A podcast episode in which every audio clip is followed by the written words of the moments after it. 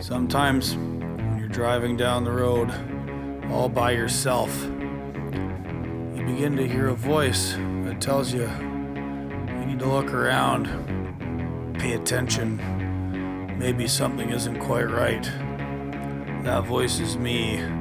It's the voice of Gord.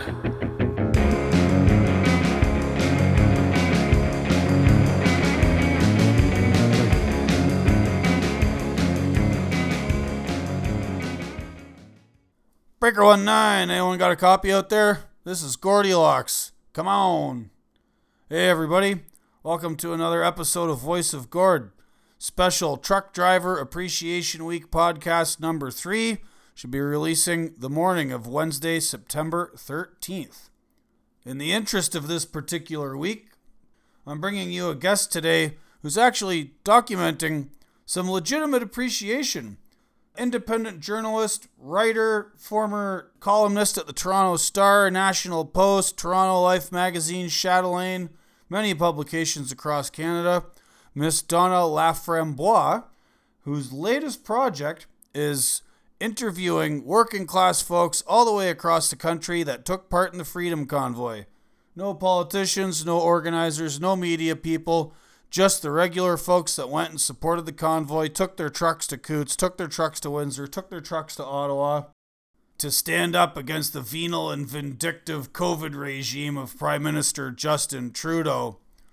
In documenting these stories, Donna has come across many letters from children and people of all ages handed to the truckers along the side of the road at the protest sites, and all of them basically carried the, the same message. They wanted to express gratitude and thanks for the truckers taking a stand and doing their best to bring an end to the nightmare in Canada and bring something resembling normal life to the citizens of this great country.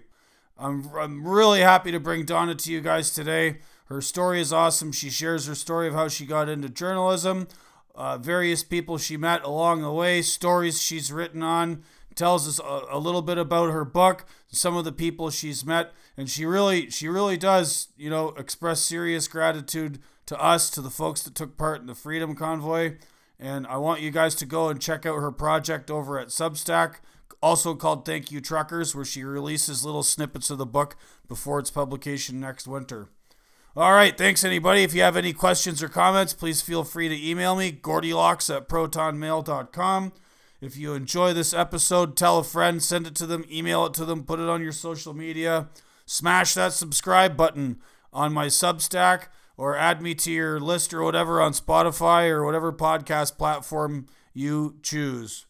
All right, guys. Well, without any further delay, let's get to Thank You Truckers with Donna Laframboise.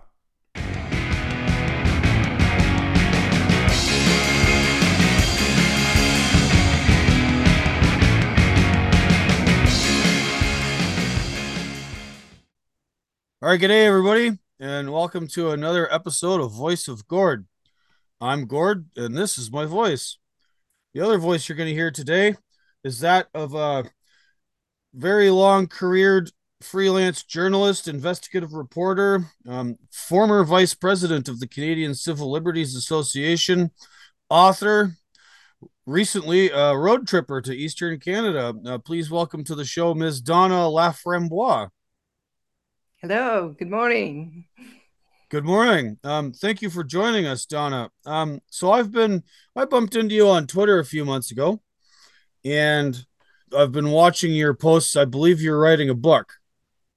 I am. I'm writing a book about um, the truckers who went to Ottawa because we haven't heard the stories of the ordinary folk who got behind the wheel and drove there, and they thought they were going for the weekend, and it turned out they they ended up there for for the better part of a month. Um, so those stories are part of Canadian history, and and we have a right to to to hear them and record them and and pass them down to our children. Right. Yeah. So uh, uh, there's been a number of books that have come out about the Freedom Convoy recently, um, mostly by people associated with the organizers and or their spokespeople, uh, uh Mr. Dichter, Mr. Marazzo, um, then a couple of journalists, Andrew Lawton.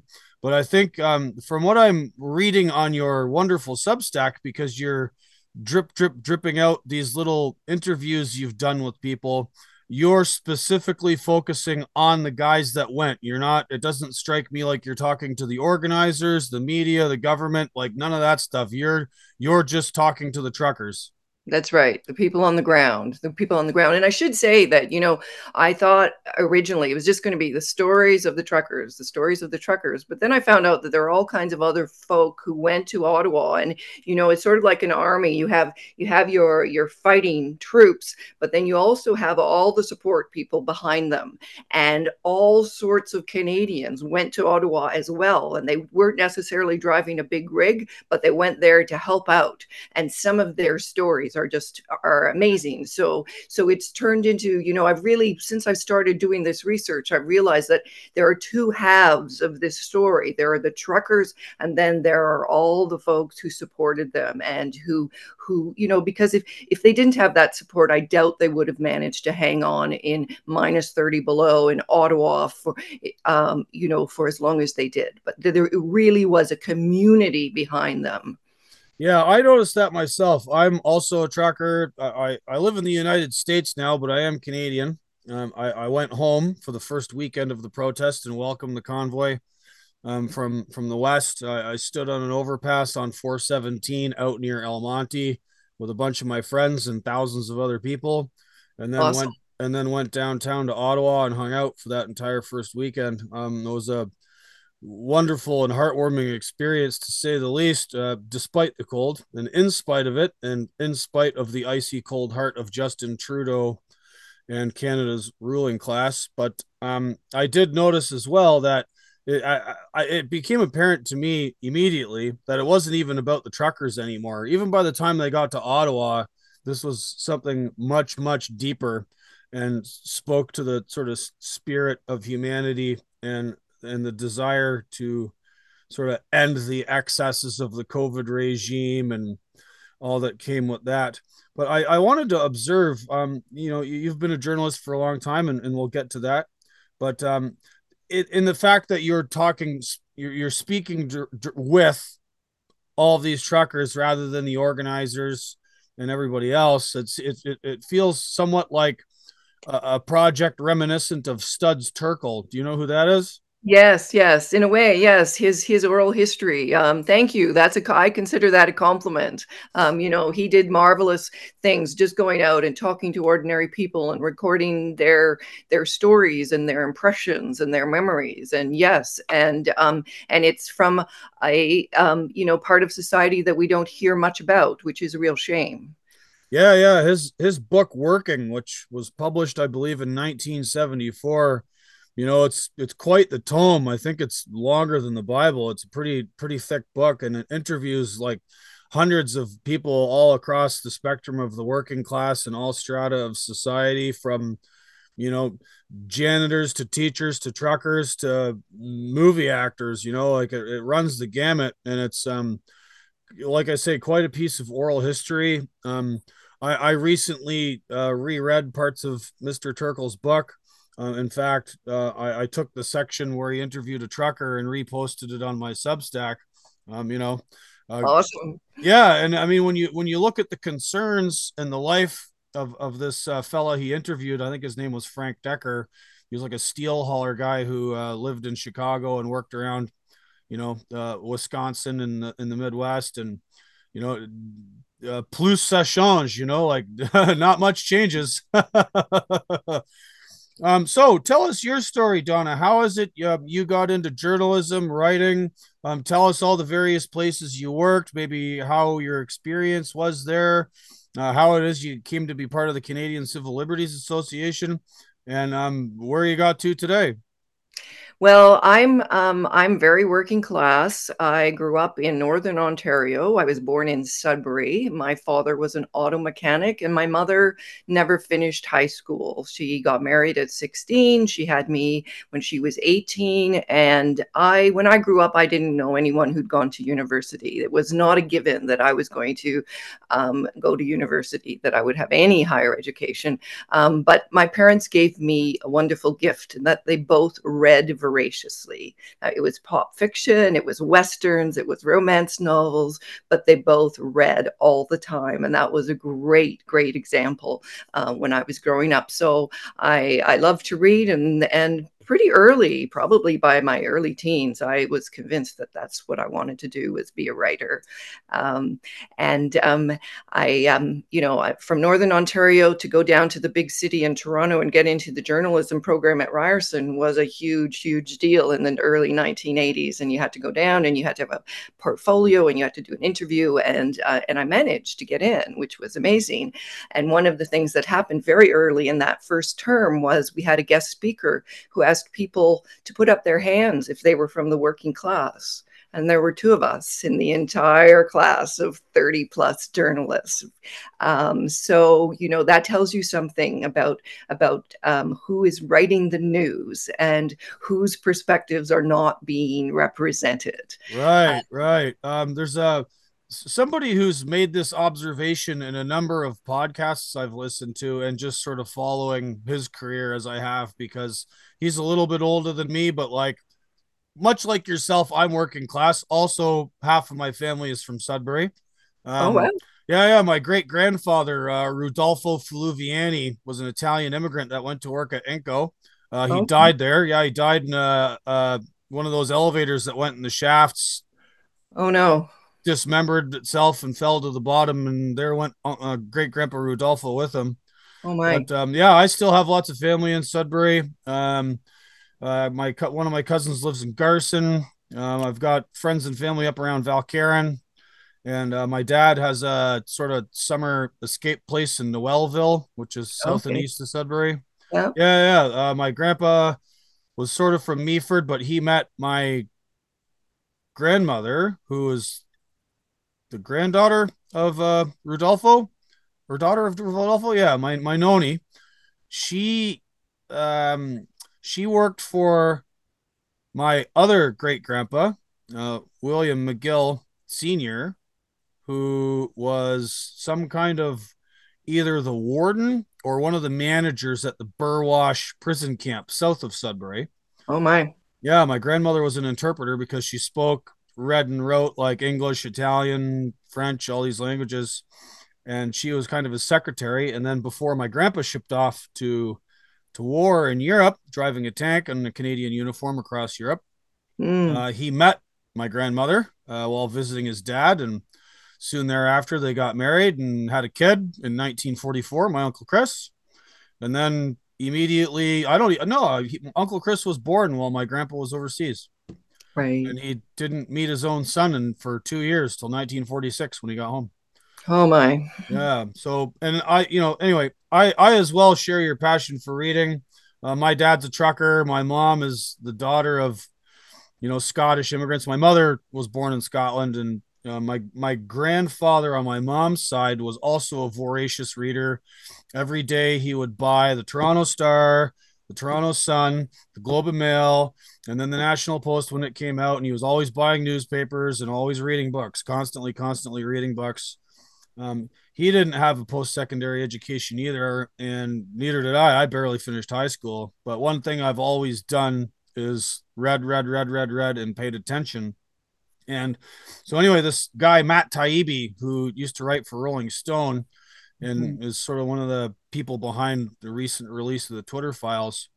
Yes. Um, many times he has mentioned in various interviews that journalism in America used to be a working class occupation, especially when the media was more dispersed and like there was more local newspapers and more local and regional magazines um, many of which are no longer with us, right? Especially in the age of the internet and social media. Yes. Yeah, so um, so yes, Matt is one of the um, few American journalists that I can think of off the top of my head who who comes from that working class tradition as well, and um, so um, so yeah, so getting back to my story quickly, I, I I ended up dropping out of journalism at Ryerson, and um, oh, and. Oh, wow. Yeah, and then I did a um, an undergraduate degree in English and uh, wait for it, women's studies at the University of Toronto. Now that this was the the, the 1980s, and um, I um, I would like to say that there was more rigor in some of the the uh, women's studies um, courses than than I think than I I um, than it appears there is now. Um, you know, I remember um, a, a, history professor who was happen, happened to be teaching us Canadian women's history, um, handing back papers and saying, "Now, I don't want you to tell me whatever the fashionable feminist theory is about this. I want you with to point to historical sources to make your argument." and that was a bit of a shock for some of the students but so i feel that um, my experience of a women's studies degree was was was perhaps better than what is on offer right now and and these days i would really really um, um, perhaps um, encourage people to think of taking other courses other than that um, that so um, uh, speaking of women's studies um, you would be familiar then with camille paglia Yes, yes, yes. So where I'm sitting as the crow flies, it's about 26, 27 miles to where Camille Paglia grew up from me. Oh. She, she's from a little place called Endicott, New York, which is kind of near Binghamton, a little yes. bit east and south of me. And Camille Paglia, also uh, the daughter of working class folks. Endicott was one of these sort of, it's now, you know, whatever, or I guess you would call it a Rust Belt town. Uh, there used to be an IBM plant there, and it was uh, Endicott's next to another town called Johnson City, which was named after a shoe factory that employed like tens of thousands of people at one time. Wow. Um, yeah. So, you know, she, she sort of grew up in the sort of twilight years of, uh, you know, America's industrial might, as it were, in a very working class community.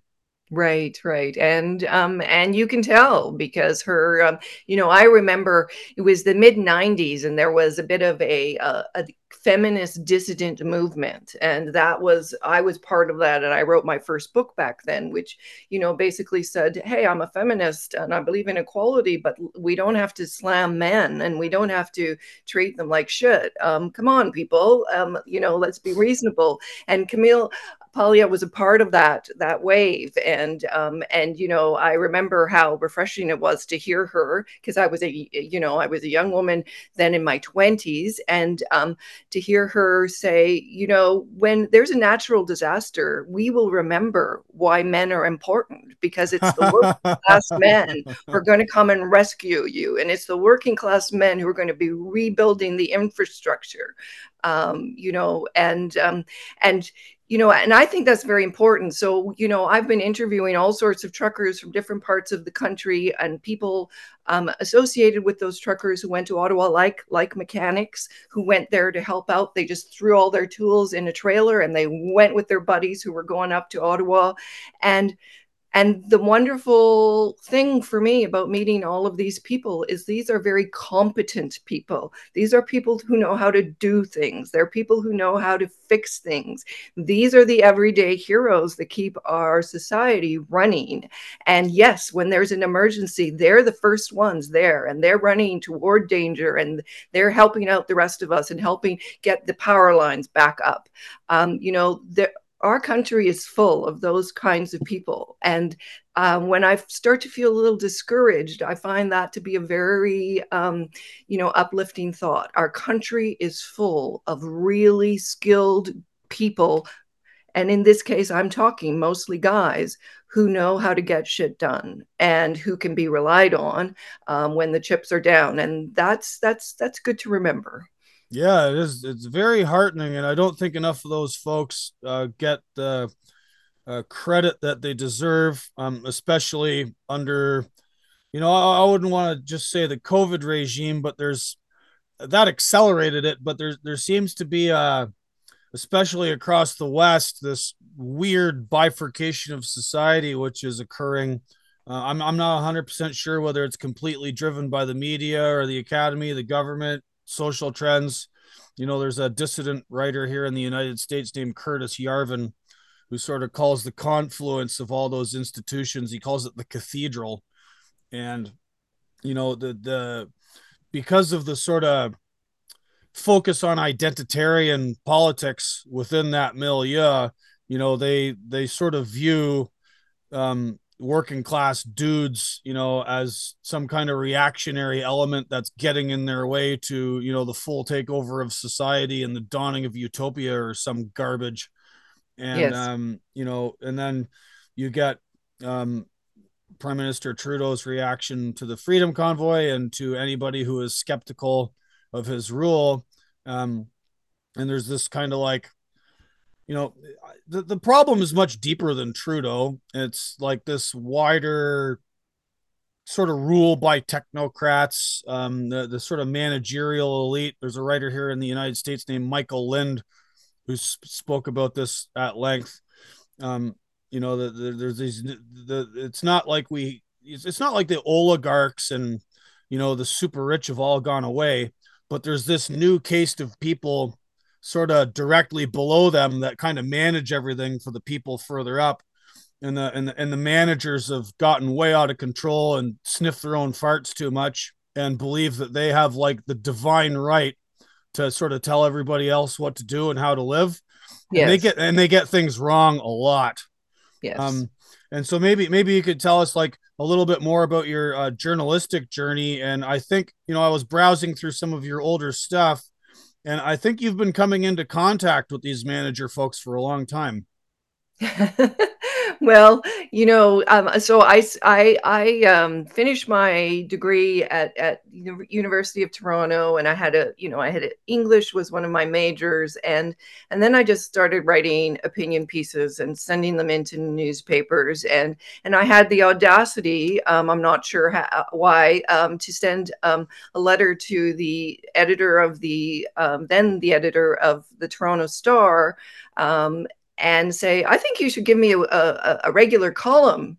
And bold move. and you know, I had by then had a, a, couple of op-eds published in the Toronto Star, and you know, I include anyway. So, so to to to his credit, John Honderich invited me in for a meeting and said, um, you know, so tell me a little bit more about why you think I should give you a column. And then he did give me a column. Um, so, um, so here I was, um, you know, um, uh, late twenties, a nobody from Northern Ontario with no contacts and no political connections whatsoever, and I suddenly was writing a, a, column every second week on the opinion page in the Toronto Star, which was, you know, the the uh, largest circulation newspaper in Canada, and so that that was that was that was pretty awesome. Um, you know, the uh, the pay was two hundred dollars uh, a column, and and all your expenses came out of that so it wasn't um, it wasn't um, ha- handsomely paid, but it was it was a place to start, and it, and the exposure was amazing, um, and so that's um, there was afterwards um, a few months later, there was a, a Toronto Star strike, and they uh, promoted me to a weekly column because they needed content because their regular writers were out on the picket line. And um, and ooh, strike breakers, scab. Yes, yes, yes right. I actually had a call from someone in the union. Now you have to understand in journalism that there are staffers, and they look down on everyone else. You are basically a bug if you were a freelancer.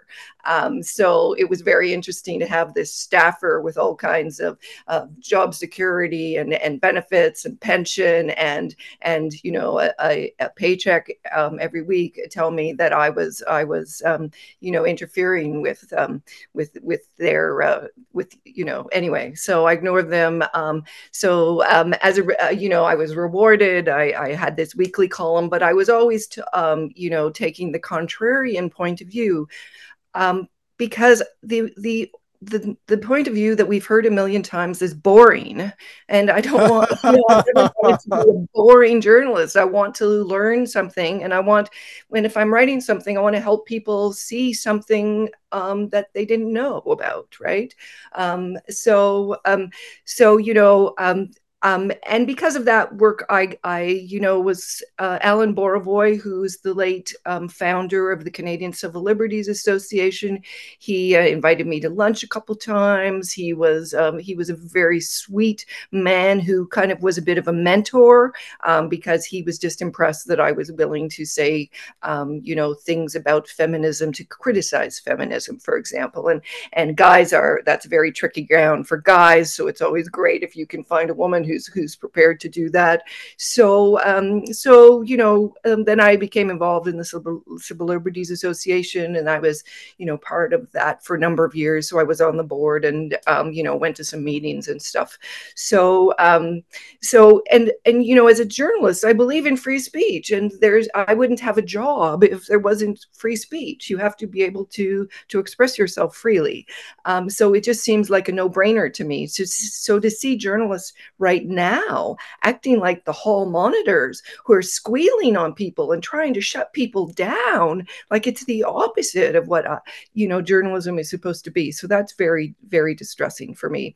So, you know, um, there were a number of years, I, you know, I'm at the very end of the baby boomer generation. So all those union jobs in journalism got taken by all that big bulge in front of me. So there have never been many jobs in journalism during my entire lifetime. So I was a freelancer for most of it.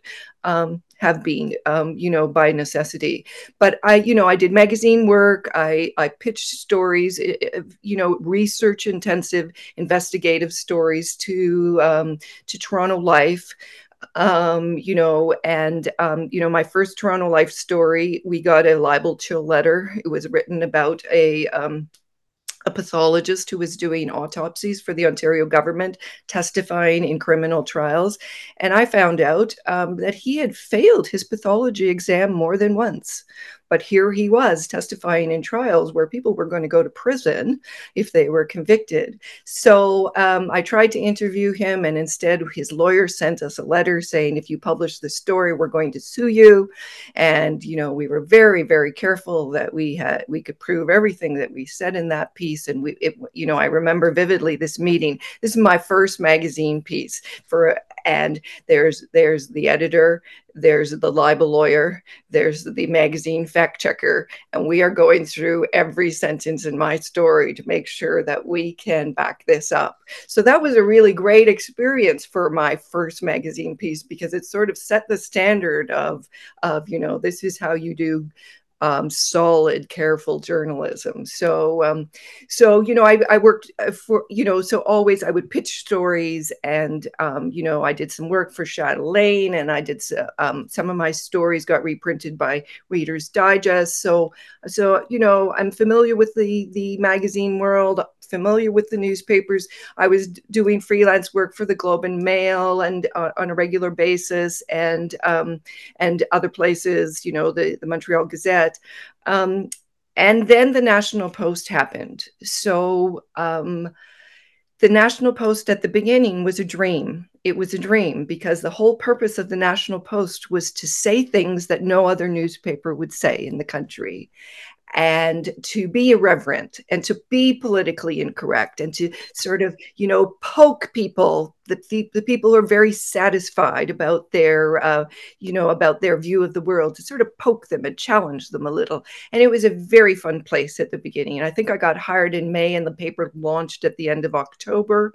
So um, it was uh, you know i had a lot of opportunity to do some some in-depth research before we we we actually launched and um, and it was amazing. And you know, um, Conrad Black did something amazing when he started that newspaper. And unfortunately, that was 25-ish years ago. And you know, um, I I was there for three years on staff, so I had the staff experience for three years at the National Post. And then there, Conrad was losing so much money every month, he had to sell it to CanWest. and a week after CanWest took over that newspaper, 130 of us got pink slips like immediately.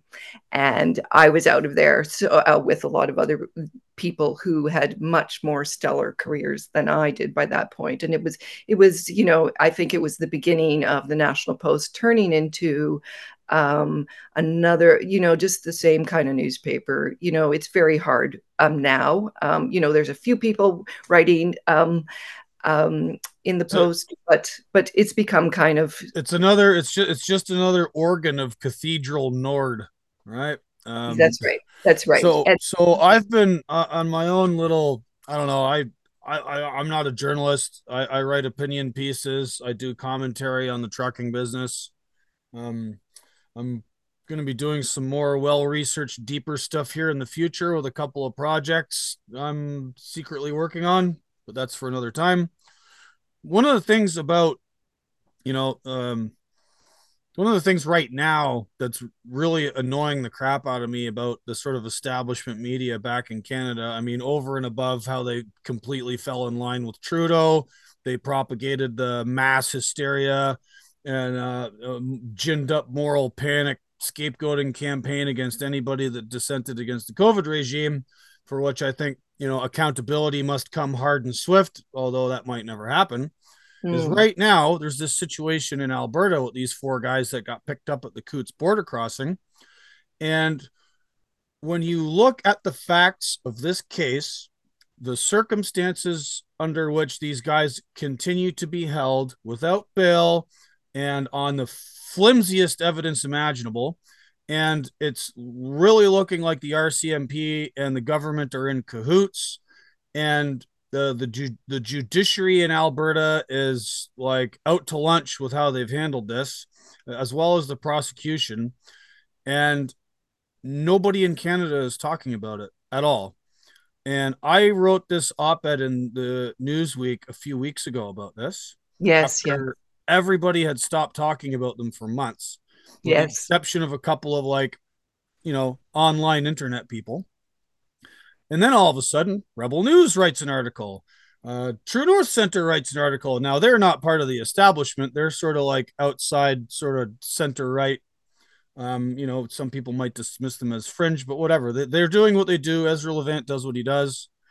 But it was just interesting to me how the, the this situation is gross. Yes. Okay. And you will remember the name Omar Khadr. Yes. So Mr. Khadr uh, got picked up, sent to Afghanistan by his dad, gets involved with this firefight with the Americans. He's accused of murdering one of their medics, goes to Gitmo, spends what, eight, ten years at Guantanamo Bay, and everybody and their brother was constantly attacking Stephen Harper for not doing enough to get him back out of Guantanamo Bay. He eventually comes back. Then he sues the government. Trudeau cuts him a check for $10.5 million. And like everybody and their brother knew the entire situation with Omar Khadr inside out and backwards. It was in the media constantly. Here we have these four guys who got picked up in Coutts. They've been in jail now for like almost 550 days. You know, yeah. um, uh, denied uh, basic med- medical treatment, kept in gang units. When they get brought to Lethbridge for you know pretrial hearings, they're kept in solitary confinement. They're just being treated like dog shit. And thus far, the government's evidence is two things: the unrecorded verbal testimony of two undercover RCMP officers who were both brought in from elsewhere and uh, very young and attractive females, no recording devices. Wow. And, and, a photo which was staged by the RCMP the very night before the invocation of the Emergencies Act, showing a ooh a bunch of scary guns. And when you look at them, I've seen t- I've, I've seen expert witness um, information about all of those weapons. None of them are illegal and nobody knows the circumstances how they all ended up there and you know what a very interesting photograph you know there's a, a former in, investi- uh, private investigator former police officer named donald best who sort of picked apart the whole thing and yeah. that was used as justification for the emergencies act and when you look at the public order emergency Con- commission ruling from justice rouleau you know he sort of said he reluctantly agreed that trudeau was right to invoke it based on that photo and based on what he'd heard about the guys from Coutts. But it's quite likely that all of it's lies when you actually look at what's going on here. And we have this situation where four regular working class Canadian men have been separated from their families, uh, treated in like Gitmo like conditions, and nobody in the mainstream media is talking about it some people say, well, there's a publication ban. The publication ban is very specific about very specific um, information going on inside the case. But you can talk about the case, you can talk about the circumstances around it, You can ask questions about why these men are being treated this way. You can ask why they've been denied bail. You can ask about all this stuff and talk about it. That's perfectly fine. And none of them are doing it. Do you have some theory as to why this is that might be different from mine? Well, um, you know, it's it's journalists not doing their job. And also, you know, there was a time when I would have told you, of course, advertisers don't interfere. Um, you know, I can write whatever I want. When I go pitch a story to an editor, I have never in my in my entire career been told, "Oh no, you can't do that because an advertiser isn't going to like it." It never happened to me. Uh, maybe I was lucky, but since um, you know more recently i have been told oh you can write an op-ed about this report that you wrote for a uk pub, uh, um, organization but but you can't talk about this and you can't talk about this and don't say that because our advertisers won't like it. So um, so i have been told that now and i've been told that in writing um, by by a Canadian newspaper, and and part of it is that Canadian newspapers are dying. You know, back in back when the National Post was launched uh, 25 years ago, nat, um, Canadian newspapers were struggling with this incredible cash ectomy Canadian newspapers used to make their money from classified ads. And then Craigslist came along. Um, and all those ads went online and suddenly there that that that huge revenue source just disappeared for newspapers so so newspapers have been trying now for a couple decades to figure out what's going on and it hasn't made them um, better um, better at covering the news. It's made them more desperate, and these days they're um, they're you know eager for clicks, and and how they get clicks is by um, you know feeding your anxiety and and and getting you worked up, or you know the ordinary reader online. Um, and you know these people have all decided that the convoy was evil um, and they never and they decided that before they even talked to anyone in the convoy. And that is the dominant narrative of all of our media and it's it it is disappointing and it is disgusting but that's where we are. So the media isn't going to touch the Coutts boys with a pole.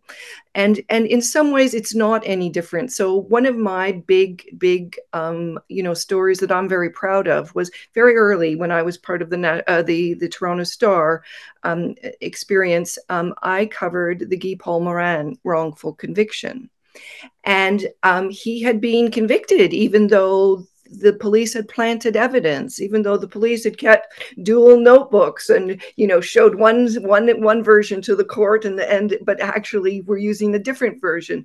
They were they he was convicted even though the pathologist had missed numerous injuries on the body of the victim. Um, you know it made no sense. All of this came out in the trial and yet the the jury convicted him anyway.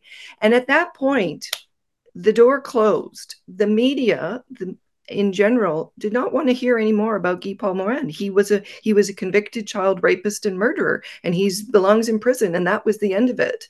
And you know, for a period of time, I was one of the only voices in the whole country, and this was before the internet, saying, um, "Wait a minute here. Wait a minute. What? What about this? What about this?" I think overall, I re- ended up writing 18 columns for the Toronto Star about his wrongful conviction before he was it was finally overturned. And you know, I can remember my editor saying, "Donna, are you sure about this? Really? Are you really sure about this? Because we're we're going out on a limb here. We're doing something the rest of the media is not doing. Are you?" You really sure? And um, you know, obviously, um, I, I, was certain, and and and in time, I, I my analysis proved to be correct. So the media is a pack animal. They're a herd animal, and they've been that way for a long time. They're they're a herd animal leading around a much larger herd by the nose, unfortunately. Yes, yes. But then we have people like yourself and um, so you you you you've seen this you know disgusting display of um, ignorance and propagation of fear against the freedom convoy. And you decide that you want to find out more about the people who are involved. How long have you been working on this little project of yours now Well, for more than a year. So I I'm also a photographer. And so when the Freedom Convoy happened, I was watching it online. They went to Ottawa and and I you know, I said to my husband, I have to go. I have to take pictures. This is historic. This is an, a, his, a historic moment for Canada. I have to go take pictures. And so I went to Ottawa for a full week, the second week, and all I did was take pictures. And of course I talked to people and got to, you know, got to know some people and got some phone numbers because I was I was was texting some of the truckers photos that I had taken of them. But my intention had not been to write a book at that point. And I have written a few books, but I had not intended to write a book. Um, and it was only afterwards, a few months later, after the convoy and every time it was mentioned in the media it was this this mirage this this false picture of what had happened. And and there is this incredible divide now in our society between the folks who went to ottawa and saw with their own eyes and the people who didn't because the, anyone who went to ottawa including the friend who accompanied me who wasn't really political it was a red pill experience for her. And now she just says the media lies because we would be out there all day walking around. It's joy. It's it's it's um you know um, peace, it's love. People are hugging, everyone's happy. And after two years of COVID, we really needed that. And we would have this experience all day, and we go around and we check in with with folks and how are you doing? And and there's people giving free food.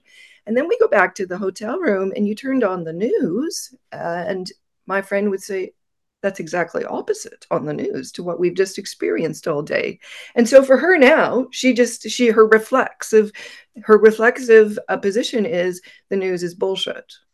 Right. Um, well you know i i, I want to make a comment here just because i know i think you and i both know this but other people d- might not. Um, on, on this point about the media basically lying and inverting reality with the freedom convoy as it was happening a decision made by the organizers in Ottawa. Um, you know, uh, Tamara Lich, BJ Dichter, Tom Marazzo, all these characters, um, was to bar certain members of the mainstream media from their press releases after a little while when or it, press conferences you mean yes press conferences yeah, yeah. and um, because they just saw that no matter what they said they were being attacked anyways but I have to wonder. Like, I I don't want to question them. I mean, whatever. It's a moot point now. But there were people who were repeating things that were blatantly false, and that were addressed at press conferences. But because the press conferences only sort of talk to independent media and you know people online, stuff like you know. The, this memorandum of understanding, which was baloney, and they dismissed right away um, you know, they distanced themselves from this Pat King character because some of the sort of loony things he was saying, but people would keep bringing that up all the time. Well, what about this guy? Well, what about this? Well, what about this? But they had no clue that like that was all in the past and not really part of what they were doing, you right. know, amongst other things. And then, you know, and and that and that inversion of reality, I think, continued straight through to the Public Order Emergency Commission you know, I watched quite a bit of it. I watched a lot of the testimony. I read a lot of it after the fact. Um, it's all still available on that website. Like all the documentation is there for anybody that wants to see it. And things like, you know, this Nazi flag waving guy, um, CSIS was asked point blank, you know, hey, do you know who this clown is? And their answer was, we can neither confirm nor deny his identity because that's a national security issue. Well, that's Fed speak for one of two possibilities. The guy was a plant, or they actually don't know who he is, which means CSIS are a bunch of clowns that aren't actually doing their jobs. Right. so, you know, which one is it? And like the mainstream media didn't bother asking that question or pursuing it any further because it's too easy in a in a market that demands that we have evidence of all these Nazis that are, you know, functions of our imagination implanted into us by the media, we have to have one, even if it's fake. Right? Yes. So, like, how all of this stuff has functioned and played out is just kind of amazing to me. Yes, and and and it's been shocking to me, and you know, I I think I've understood for a long time that um, the media, as I say, are they're they're pack animals. I was never, I was always the lone wolf that was out of the pack, and so you know, um, I I was never um, very popular with my uh, my um, colleagues, and I'm I'm used to that, and I'm okay with that, and that's been the case for for decades. But but even though I've never had rose tinted glasses about journalism because of my direct experience, I am shocked at how profound the the disconnect is from reality. And as you said it's the exact opposite. Anything that you saw in the media or 98% of what you saw in the media about the convoy if you invert it if you think the exact opposite is true that is far closer to reality. So um, you know journalists somehow now think that it's their job to manage the news to manage what you see and to interpret what you see. And like who appointed you um, you know to be to make be making these decisions. It's really it's really distressing. So so yes we have we have journalists. And and it's the first time ottawa was the first time i saw ordinary people basically giving the finger to the mainstream media. And um, that was that was a bit of um, of like um, you know a glass of cold water being thrown on you because i've i've you know i've never seen that before where people would just um, well one of one of one of your recent substack pieces which is uh, documentation of your recent road trip to nova scotia as well as all of your interviews, you, you discuss uh, a trucker who was in Ottawa that was approached by some media, I can't remember who, and he told them to talk to his steering wheel, like just talk to that tire right there because I'm not talking to you. That's right. So this this trucker is amazing. He came with this great big rig, and he's he's a he's a truck he's a truck fanatic. He collects old trucks, but he's actually a commercial fisherman from Nova Scotia. But you know, there's not a lot for commercial fishermen or farmers to do in the middle of winter. So there were lots of lots of people who weren't technically um, truckers. Some some of them behind the wheel of some of those big rigs, and this guy's sitting there, and CBC comes and says, "Can we do an interview with you?" And he says, "Yeah, you can interview that front tire. I'm not talking to you.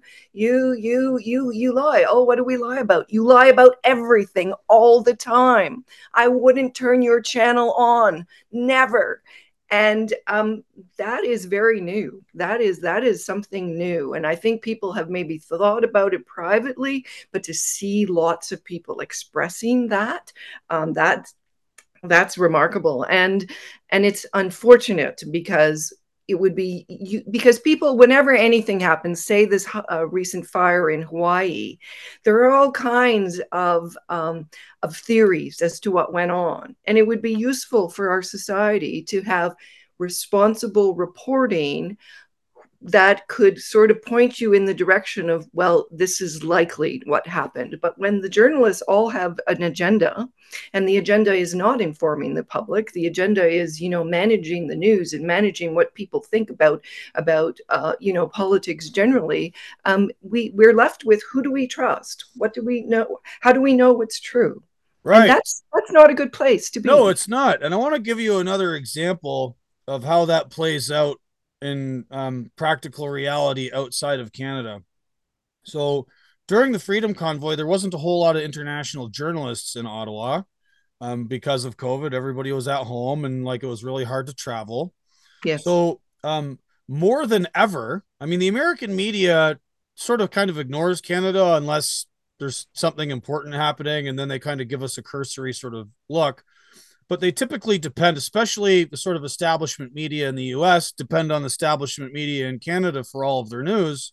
Yeah. And people down here had like no clue what was going on about Freedom Convoy. When I came home from it, there was certain people that like paid attention to like alternative stuff and they're like, "Oh yeah, man, it's about time somebody stood up to this crap." And I've seen more Canadian. I saw more Canadian flags in February 2022 in the United States than I've ever seen before.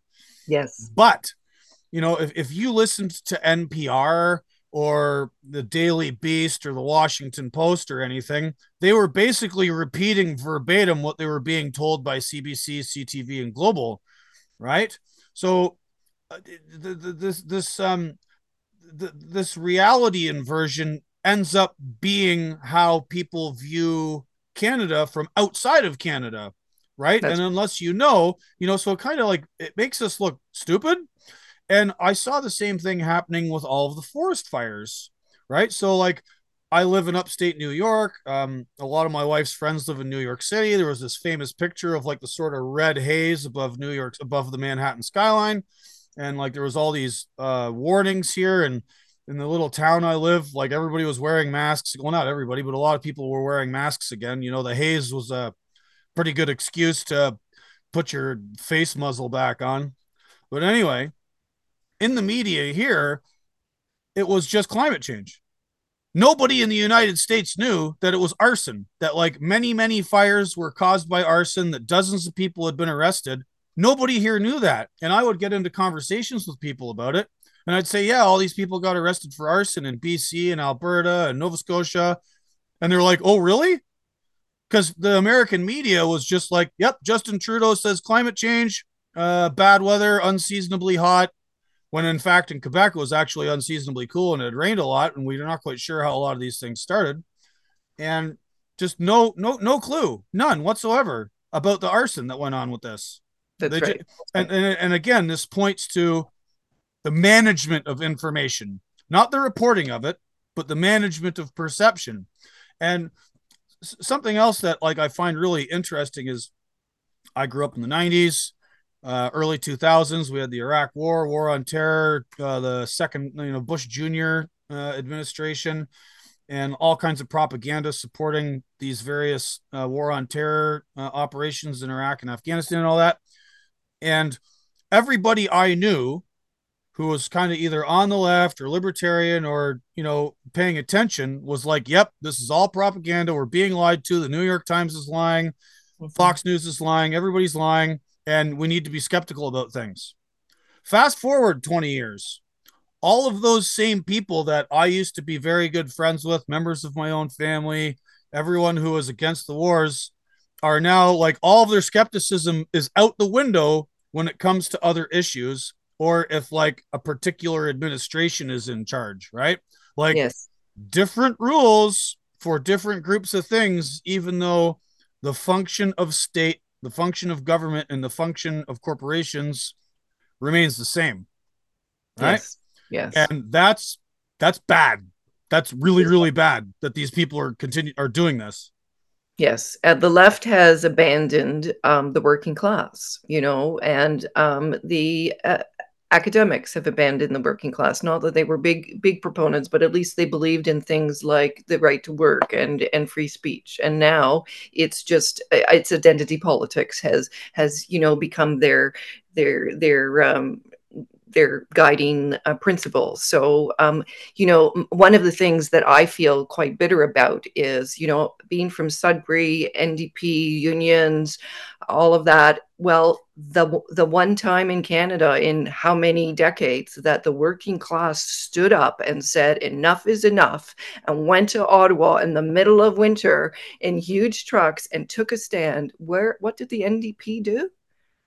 Betrayed them attacked them, lied about them. And not only federally at the time, but just recently in British Columbia, the NDP government felt it was necessary more than a year later to once again condemn, condemn the Freedom Convoy. Like, you are supposed to be standing up for the working class. This was the working class, um, you know, um, saying enough, enough of this bullshit. Um, so it's yes i feel profoundly betrayed by by the left. I feel betrayed by by friends who i thought um, um, you know, valued free speech, and suddenly they don't anymore.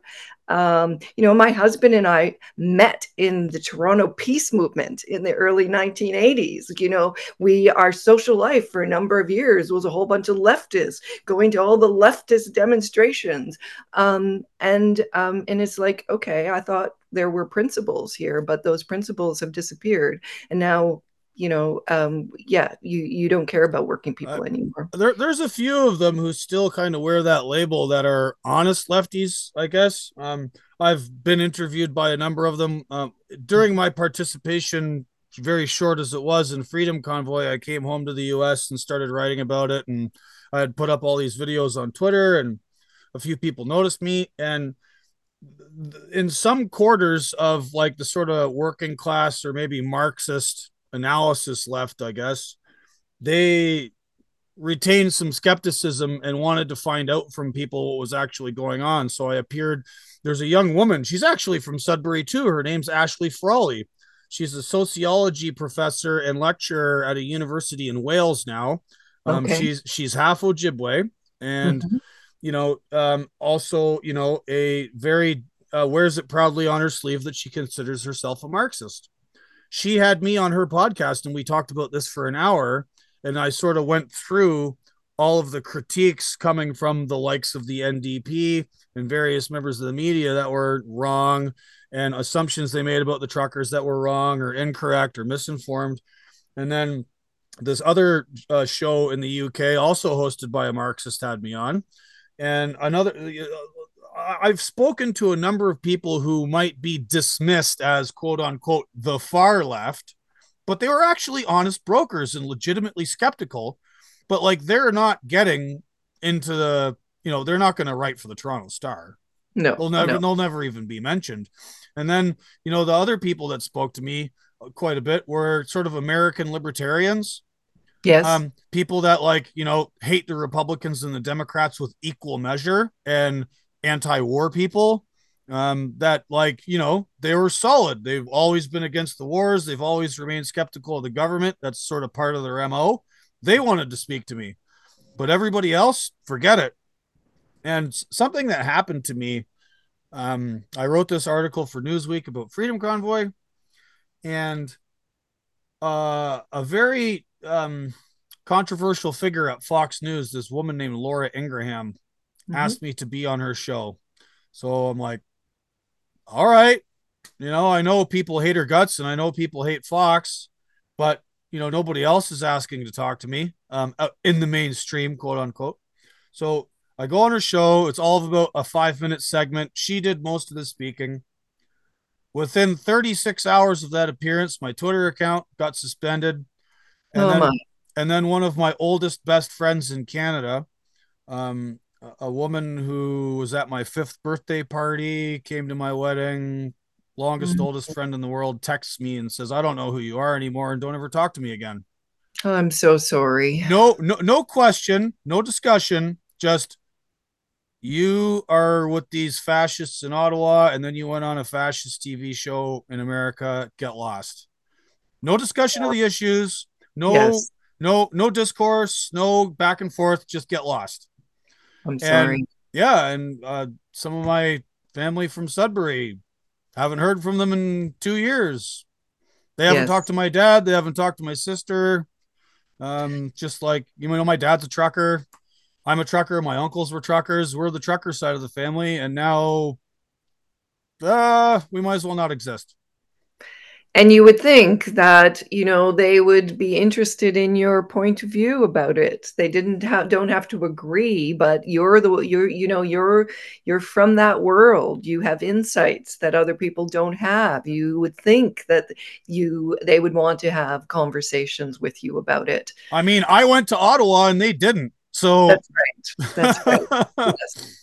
Yes um, yes, um, you know, the um, I think we were going there in politically before this polarized um, environment, but uh, uh, COVID just sort of ramped it up, amped it up. This idea that if you don't agree with someone, then you should just cut them off and never speak to them again. It's kind of almost the divorce mentality, you know. The, the society used to say, well, divorce isn't good, and it's really difficult for the children, and so if you must divorce, you should behave you know circumspectly that used to be the model. And now it's like oh the, the, the parents are just going at each other and and it's horrible. And it's like you know i'm going to cut you off. And and it, you know that that mentality of those really vicious divorces that have kind of come to be seen as normal um, it's almost like that um, has has has has spread into into our common culture now, where you don't talk to people. You know, one of one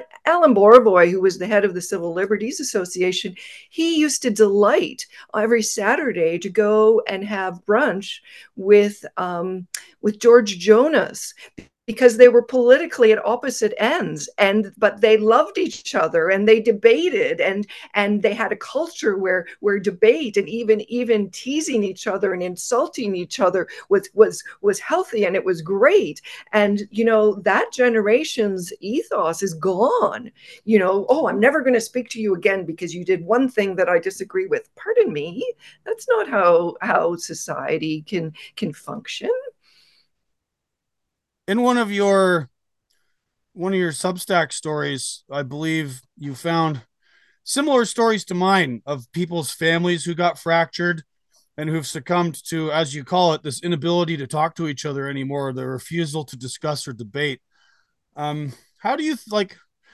Do, do you get us like? Was that something common as you've been speaking with all these truckers over the last year? Absolutely, absolutely. And you know, someone that I've interviewed, and I haven't actually published their interview quite yet. Um, they say to me, you know, everyone brought their sadness to Ottawa, their aches to Ottawa, because during COVID, there were all of this, there was all of this conflict. There was, first of all, conflict about should we actually be getting together for the holidays? Is going to be dangerous or not? And then there was conflict about masking. And then, of course, there was horrendous conflict over the vaccines. So every family has almost every family has been touched by this and fractured and wounded by this. And then it happened in church groups, you know, churches split. The ones who, people who thought we should be listening to the government, and the people who said we need our religious communities more than ever right now. This is a crisis. This is exactly the time when we need to gather and support each other. So the churches split, community groups split. I've heard about people who, you know, were part of a curling club for 25 years, but they wouldn't get vaxxed. And the club said, Don't come back. We never want to see you again. Small oh town. God. Ontario. Yeah, this is going on. So there were all of these um, there's all of this pain and all of the this hurt. And people went to ottawa and they took that with them.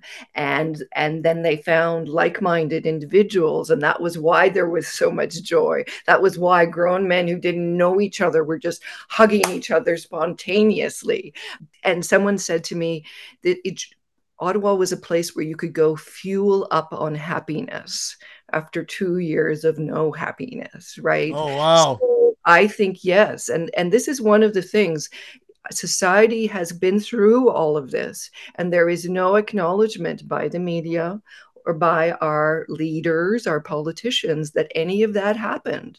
You know, there's no come on now it's a time to really put all of this aside and, and embrace each other and and and and reknit our society. Where is that discussion? Where is that commentary? It's like you know um, our, our prime minister is just prancing around as if nothing has happened as if none of this profound you know um, pain took place. He just it's not on his radar. Yeah um, i i people you know you know when uh, whenever elections come up and I, I hear there's supposed to be rumors of a fall election in Canada I don't know. I can't stand listening to any of these people. But you know hey what are your issues? What do you want to vote on? What's important to you? My number one issue now and it will be till the end of time until they actually do it is accountability for what happened under the covid regime I am not voting for, nor talking to, nor giving an ounce of energy to any politician whose number one priority isn't star chambers, commissions, firing squads, whatever you want to call it. I want all of the people responsible for this held to account, be they government, bureaucrats, members of the media, community leaders. I don't care. If you played a role in the bifurcation of our society, you must be held to account. And whatever that punishment is, like banning from whoever holding a position of power, official censure, whatever, however that cracks out, that must happen. If and that, and that goes for the United States, that goes for everywhere. I don't care unless I hear that from you.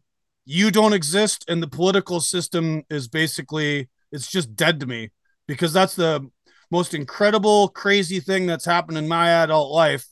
And that's saying something because we've had the 2008 financial crisis, all these goddamn wars, you know, all the other various crimes of government. Unless and until we get some accountability for this, I don't want to know. Yeah, I get it. I get it. Um, exactly. And, you know, and, and one of the things we haven't even mentioned, but, it, you know, I put myself through university working as a clerk in, in Toronto hospitals. Okay. So I could type. So I was in emergency. I was in the admitting department. I was in the x-ray department, just taking people's information, getting their medical information, their address, blah, blah, blah. But uh, I work shift work. I put myself through school. I'm very familiar and comfortable with hospitals because I worked in those. And now COVID has made me afraid of our medical system because what I learned during COVID is that my doctor has to tell me what the government thinks, not what her real opinion is about uh, about medical issues. She is not at liberty to write me a vaccine exemption, um, to prescribe. She is not at liberty to do those things because the government has told her she can't. That's not medicine. That is not medicine. That's politics. That is. And now I'm terrified um, to have anything to do with the medical profession. And, you know, um, I, I am going to stay away from doctors. I am going to stay away from hospitals as much as I possibly can because now I feel that they, you know, there, there's been trust has been broken. You are not going to behave ethically according to your own ethics that are published and that have been supposedly in play for decades. You're going to do what the government says because otherwise you're going to lose your license what what how did we get here and why are we not talking about that right? well uh, the, the why are we not talking about it brings up another point and you still living in canada and being a journalist prime minister trudeau and his liberal party with support from the ndp have been very big on imposing further controls on what we see, or, see hear think or say via all of these censorship bills c11 c18 um, you know, they're basically trying to control the internet. They're trying to shake down the tech companies to shovel more money at all these failing legacy media outlets. And then they're calling it, well, it's important for Canadian culture and Canadian identity. Um, meanwhile, you know, a couple of years ago, Trudeau said Canada is a post national country who doesn't really have an identity. So, like, people used to accuse Jean Chrétien talking out of both sides of a mouth that only worked on one side. I, I think Trudeau's taken that and mastered it. But um, what do you think about all of these bills, the politics behind them, and like where where do you see this going? Well, they're horrible bills, you know, and yes, in every uh, conceivable way, the the government is trying to control misin- uh, control information, which they of course call misinformation. Anything they don't happen to agree with at the moment. But government is this great big octopus, and one, you know, one part of government is saying something, and the other part is saying something totally different. So, you know, and and much of our misinformation in the last two years has come from government sources. So the idea that government somehow thinks thinks that they are are on a pedestal and they can decide what's true and what's false is obviously ridiculous. And and any of these um, bills that are being put through by the Trudeau government should, you know, they belong in the trash can and they're very dangerous. I am an optimist, however, and I do believe that people will find ways to work around those bills and they will, whether it's they get VPNs or, you know, what they they they spend a lot more time on Telegram, you know, people are going to people, there are a lot of people now who are awake, um, who have seen what happened through COVID and are are they're we, you can't go back once you've seen some of these things. So I, I think um, that people are, um, I, yeah, I, I think, you know, even in the Soviet Union, when, when information was so tightly controlled, people found ways um, to communicate with each other. And, um, and so, you know, I think we will be creative and, and, and ingenious, and we'll we'll figure out ways to circumvent all of this this government um, control. But it's going to be difficult, and and we're actually going to have to take it seriously because this is if if this is a spiritual war at the very least. We are in at war with our government, which hates us, be regulating every single part of our lives. How did we get here? This is not this is not good. This is not healthy. No, I imagine in your travels and interviewing all the truckers for your book, you've had this same exchange with many people. What was the sort of, you know, diversity of opinion or thoughts on what's gone on now um, as you're speaking to these folks? Like, do you, do you feel like you keep hearing the same things or are there folks with different takes? There are large themes that are the same. So everyone will tell you, and all the truckers will tell you about all the feedback they got from the public the cards, the letters, the cash, the gift cards. You know, I meet with a trucker in a, in a, in a, um, in a Tim's in New Brunswick, and he's brought along this box of all of these notes and cards and thank you notes. You know, I I, I go to a guy's place in Nova Scotia in, in a small town, and he's got a box of all of these to show me. You know, the you know, so there are the and and just the generosity of people feeding them. You know, there were there were Ottawa residents and people who lived within dry, easy driving distance of Ottawa who went in and fed the same group of truckers every night. You know, they picked a couple people and they were there every night. They were bringing them something. Um, they were bringing them food. Sometimes they were bringing them a joint along with their food. so, so people did this. Ordinary people just did this. It was kind of like a big church picnic with everyone just coming and and and and bringing things. Um, so there are these these these wonderful themes about the generosity generosity and about the the love and, uh, and the gratitude um, from from from um, you know other Canadians. Um, and then there are some things that are interesting because some truckers got their bank accounts frozen and and many did not and it seems totally random so a couple people uh, so one guy that i know who was there he was on Wellington. He wasn't even a trucker. He went in his van. He was an aircraft mechanic, and he was there because he had been forced to take a vax in order to keep his job. At first, he said no, and him and his wife lost their jobs on the same day, and they they they they held out for a month. And then they thought, we're going to lose everything we've spent our entire life working for. Jesus. So, so, you know, that's why that guy was there. He was there in a van, a van that he never uses in the winter. He thought he was going for the weekend. Three weeks later, he's there. But on the Thursday, before things got really ugly on the Friday, he said, I got to go home and talk to my boss. I haven't been at work for three weeks. And, you know, I got to go. I'm going to come back for the weekend, but I got to go. So, him and his van that have been on Wellington, they leave on Thursday. His bank account still got frozen on Friday. And he spends hours on the phone with his banks, two of them, um, saying, So, what's the process? When am I going to get access to my own money? No one can tell him anything. No one can tell him anything. So that poor guy went through Friday, Saturday, Sunday. Monday was a holiday in Ontario. It was family day. He went through four days before his bank account was was finally unfrozen on the Tuesday. And no one could tell him anything in between. And if he hadn't had friends coming and saying, Here, buddy, here's a thousand dollars to get you through, um, you know, he couldn't even put gas in his car. So that poor guy had his bank account frozen. And, you know, like many of us, his name is on a couple of his parents' bank accounts in case they become incapacitated. He can still pay their rent and stuff. He has access to their bank accounts.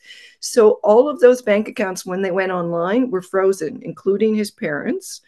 They all said zero. They said zero when you went online. So this poor guy has has that experience.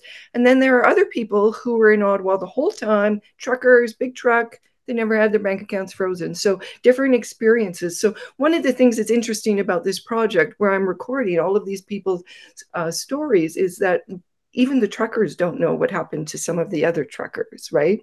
So I had a guy who I, I wrote about recently who was in Ottawa for two weeks. He's sleeping in his bunk in his truck and then he he has an exhaust problem and he gets carbon monoxide poisoning you know? So for the last week he's out of it and then he misses a couple months of work after that.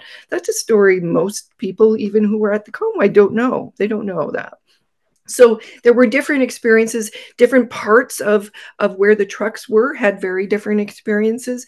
There was a lot more joy and happiness up on wellington than there was down on the the uh, john a sir john a. Macdonald parkway. They were sort of orphaned down there. They weren't getting as much public. Um, there was still a lot of people bringing food. There was a, uh, an incredible family from southern ontario who went down and and cooked on an outdoor cook stove for three weeks for that group of truckers but the the um you know the vibe wasn't as happy down there. It was you know so different people depending on where you were um had had had different perspectives. But um you know when when it was proposed by the government we're going to start freezing bank accounts. Some people were absolutely defiant and just yeah freeze my bank account. Go ahead. Uh, you know do it. I don't believe it for a minute um, you know, they're very defiant. And other people were really freaked out.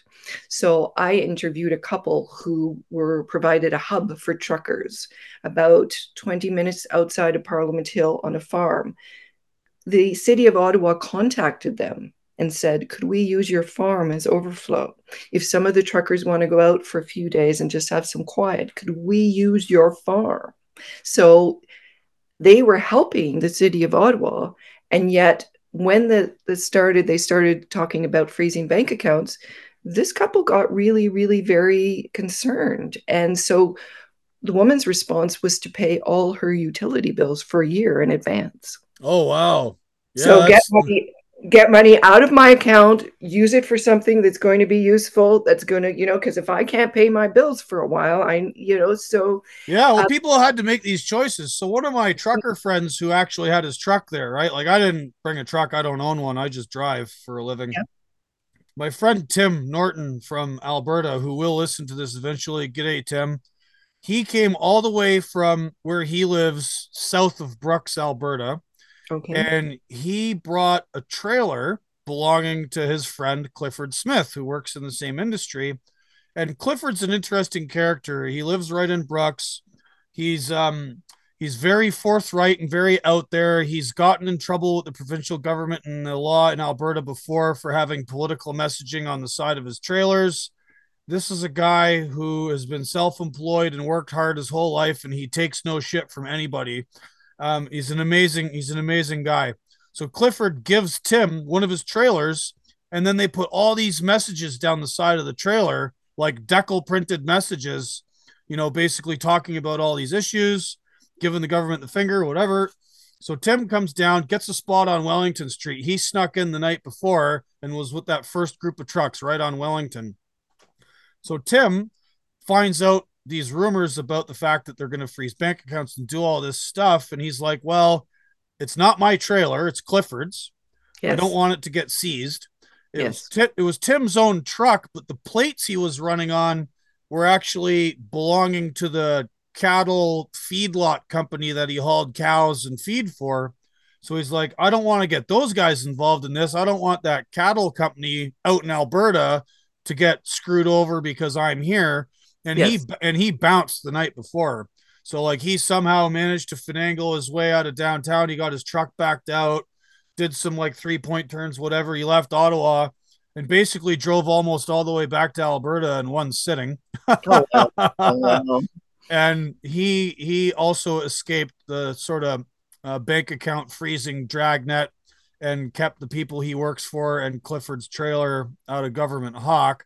But I mean, these are these are the sort of decisions you're forced to make when the government, you know, they force your hand with this stuff, right?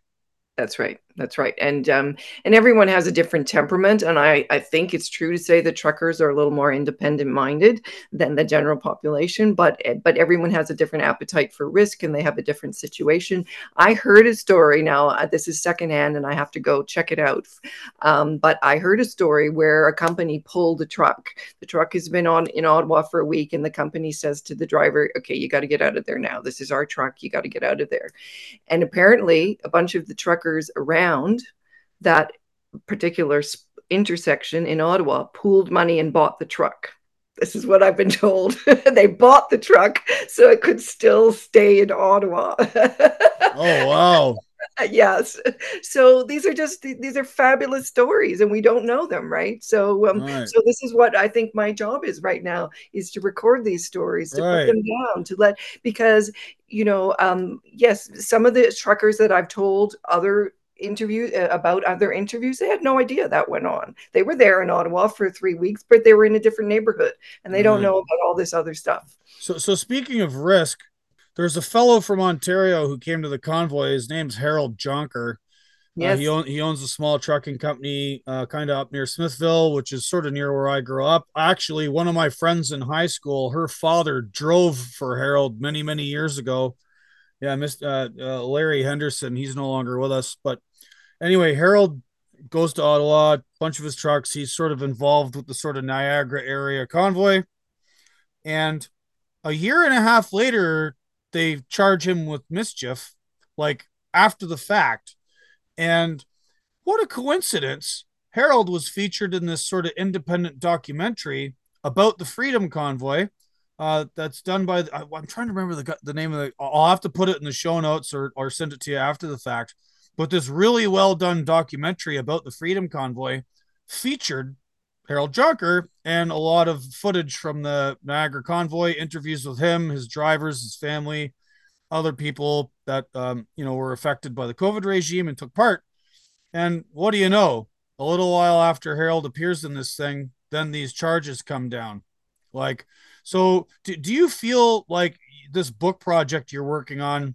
I mean, maybe there's still freedom of speech and maybe they'll leave you alone, but like, do you have any like fear about what's going to come down once you publish this this anthology of stories as it were well, I have a bit of concern for the people that I'm interviewing because, as as you say, you know, it was more than a year later, and then they suddenly decide to to charge Harold, who uh, who I have have interviewed, um, um, with criminal charges. You know, um, you took more than a year to decide that what he did was was criminal, and of course, it wasn't criminal in any way. This is this is the state. This is the police um, being corrupt, being political and it should frighten all of us.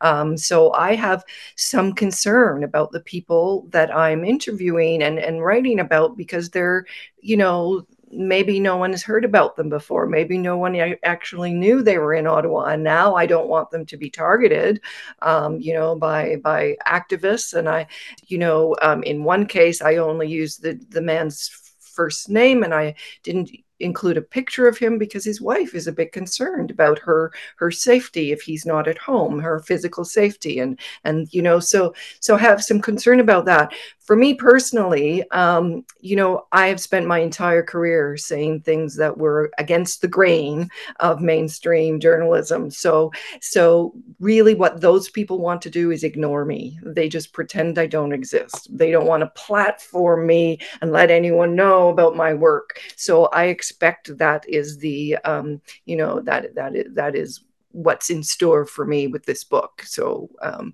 you know, they're just going to pretend I don't exist. I didn't do this work. It doesn't, you know, it, it never happened. Right. Right. So, are you publishing this yourself or do you have some backing from a publishing house? No. So my first book was published with Penguin Canada, and um, the process was not um, a good one. Even back, even back in the early '90s, it was it was a, a system that made no sense from the from the writer's perspective.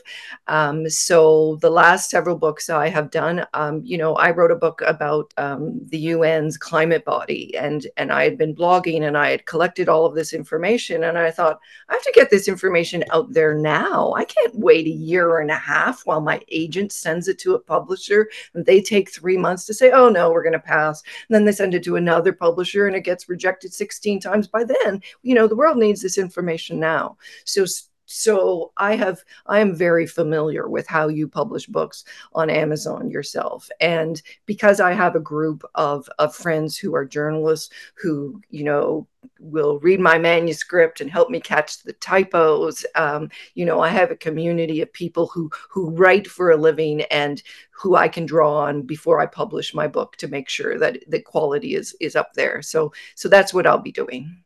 Right. So self-publishing is the way to go It is the way to go, and you know, a lot of a lot of um, authors, established authors, are figuring this out. So, um, you know, Scott Adams, the Dilbert cartoonist, he is about to publish everything that he's ever written, self-publishing, because his uh, his publishers have cut him loose because he said some politically incorrect stuff.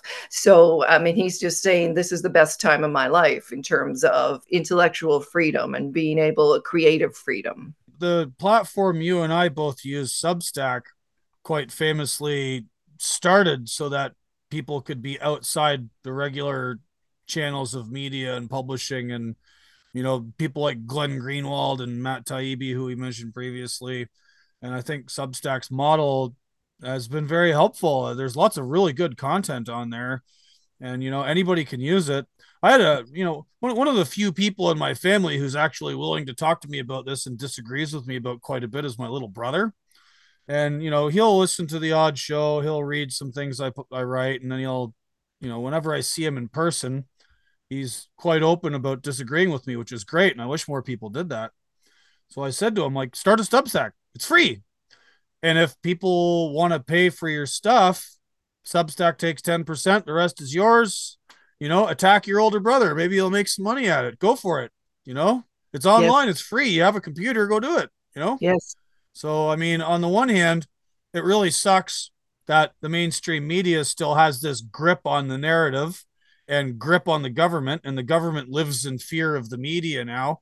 Um, one of I mentioned Curtis Yarvin previously.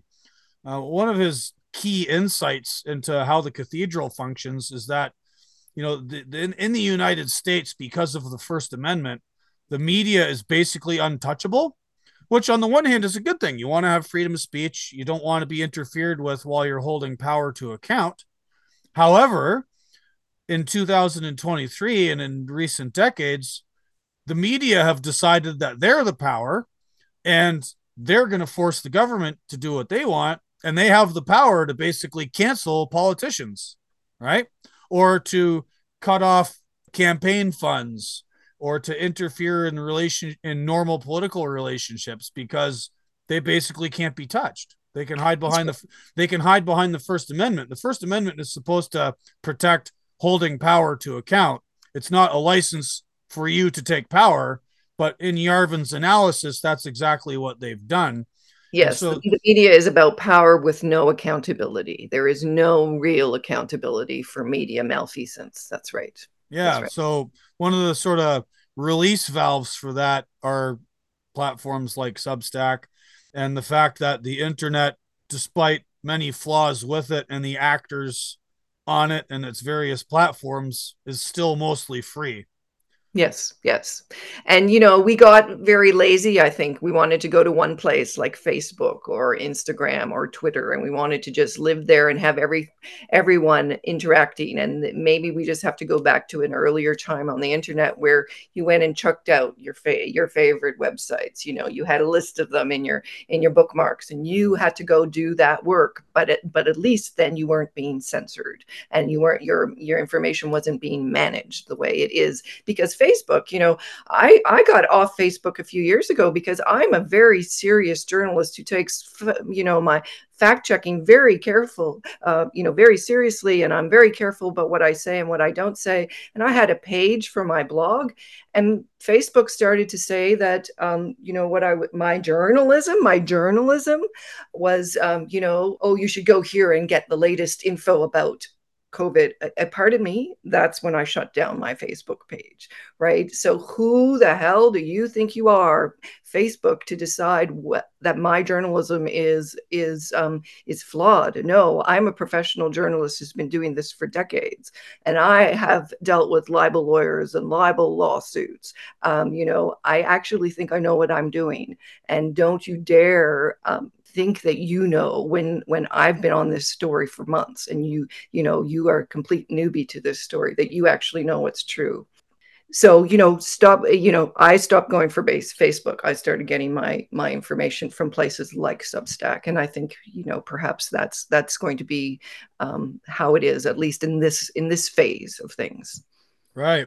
So you, when do you plan on publishing your book? How long till we see it? Well, I'm hoping it's going to be available for sale by the second anniversary of the convoy, which is January, February coming up. So it's now mid August, and I am rushing. I am rushing to get all of these Eastern voices into, into my manuscript because I felt I had a bunch of people from Ontario, I had some people from out west. You know, we know, um, but we hadn't really we didn't really know what happened in eastern canada. And so that was the purpose of getting in a car and driving for three weeks and going in and meeting all of these amazing folks in, in other parts of the country. Yeah when i when i worked in i lived sort of in alberta in the northwest territories working for about seven years on and off and with many eastern transplants lots of newfies lots of guys from cape breton nova scotia new brunswick because there's more work out west and it pays better than at home and all salt of the earth fellas, especially the Newfies. And you know, I'm really looking forward to uh, reading your interviews with them and hearing about uh, their involvement with the convoy. I think that's that's going to be fun to fun to see. Yes, thank you. I'm I'm looking forward to finishing them up. Right. All right. Um. So, in the meantime, how can my listeners find you? Where are you at? Well, I am on Twitter. Um, I, I, am terribly um, shadow banned on Twitter. It seems like pointless, but I do say something every once in a while on Twitter. I'm at no, at no consensus is my handle there. Um, I have a Substack that is called Thank You Truckers dot substack.com so thank you truckers substack. Um, and i am blogging every day. I have something um, it's sort of a first draft of my book and um, and I have done a children's book. Um, one of the truckers, when I went to to interview him, they him and his wife showed me this binder where his, their daughter had taken all of these thank you notes um, that he'd received while he was sitting up there on Wellington for three weeks. And he's an OPA. He's a grandfather. He has 19 grandkids. And so I made a little kids book. When OPA went to Ottawa, this is what happened. People said thank you. People brought him food. People said, We're praying for you. Thank you for giving us hope. This is what happened when Opa went to Ottawa. So Opa really was this hero, just an ordinary grandfather who got behind his his wheel. And um, so that's available on on on Amazon. It's called Opa's Convoy Letters. And um, it's important that kids know what happened in Ottawa because they see the mainstream media too. And if we don't actually make a point of telling them the other side of the story, a lot of them are never going to know about it. Right. Yeah. And that would be a tragedy. Um, and thank you very much for giving voice to other members of the working class and su- such as they are today under the Trudeau regime, um, you know, scapegoated enemies of the state. Um, I think what you're doing is great. I look forward to your book coming out. And uh, on behalf of myself and my audience, thank you very much for your time, Donna. Thank you. It's been a pleasure. All right, way of the road.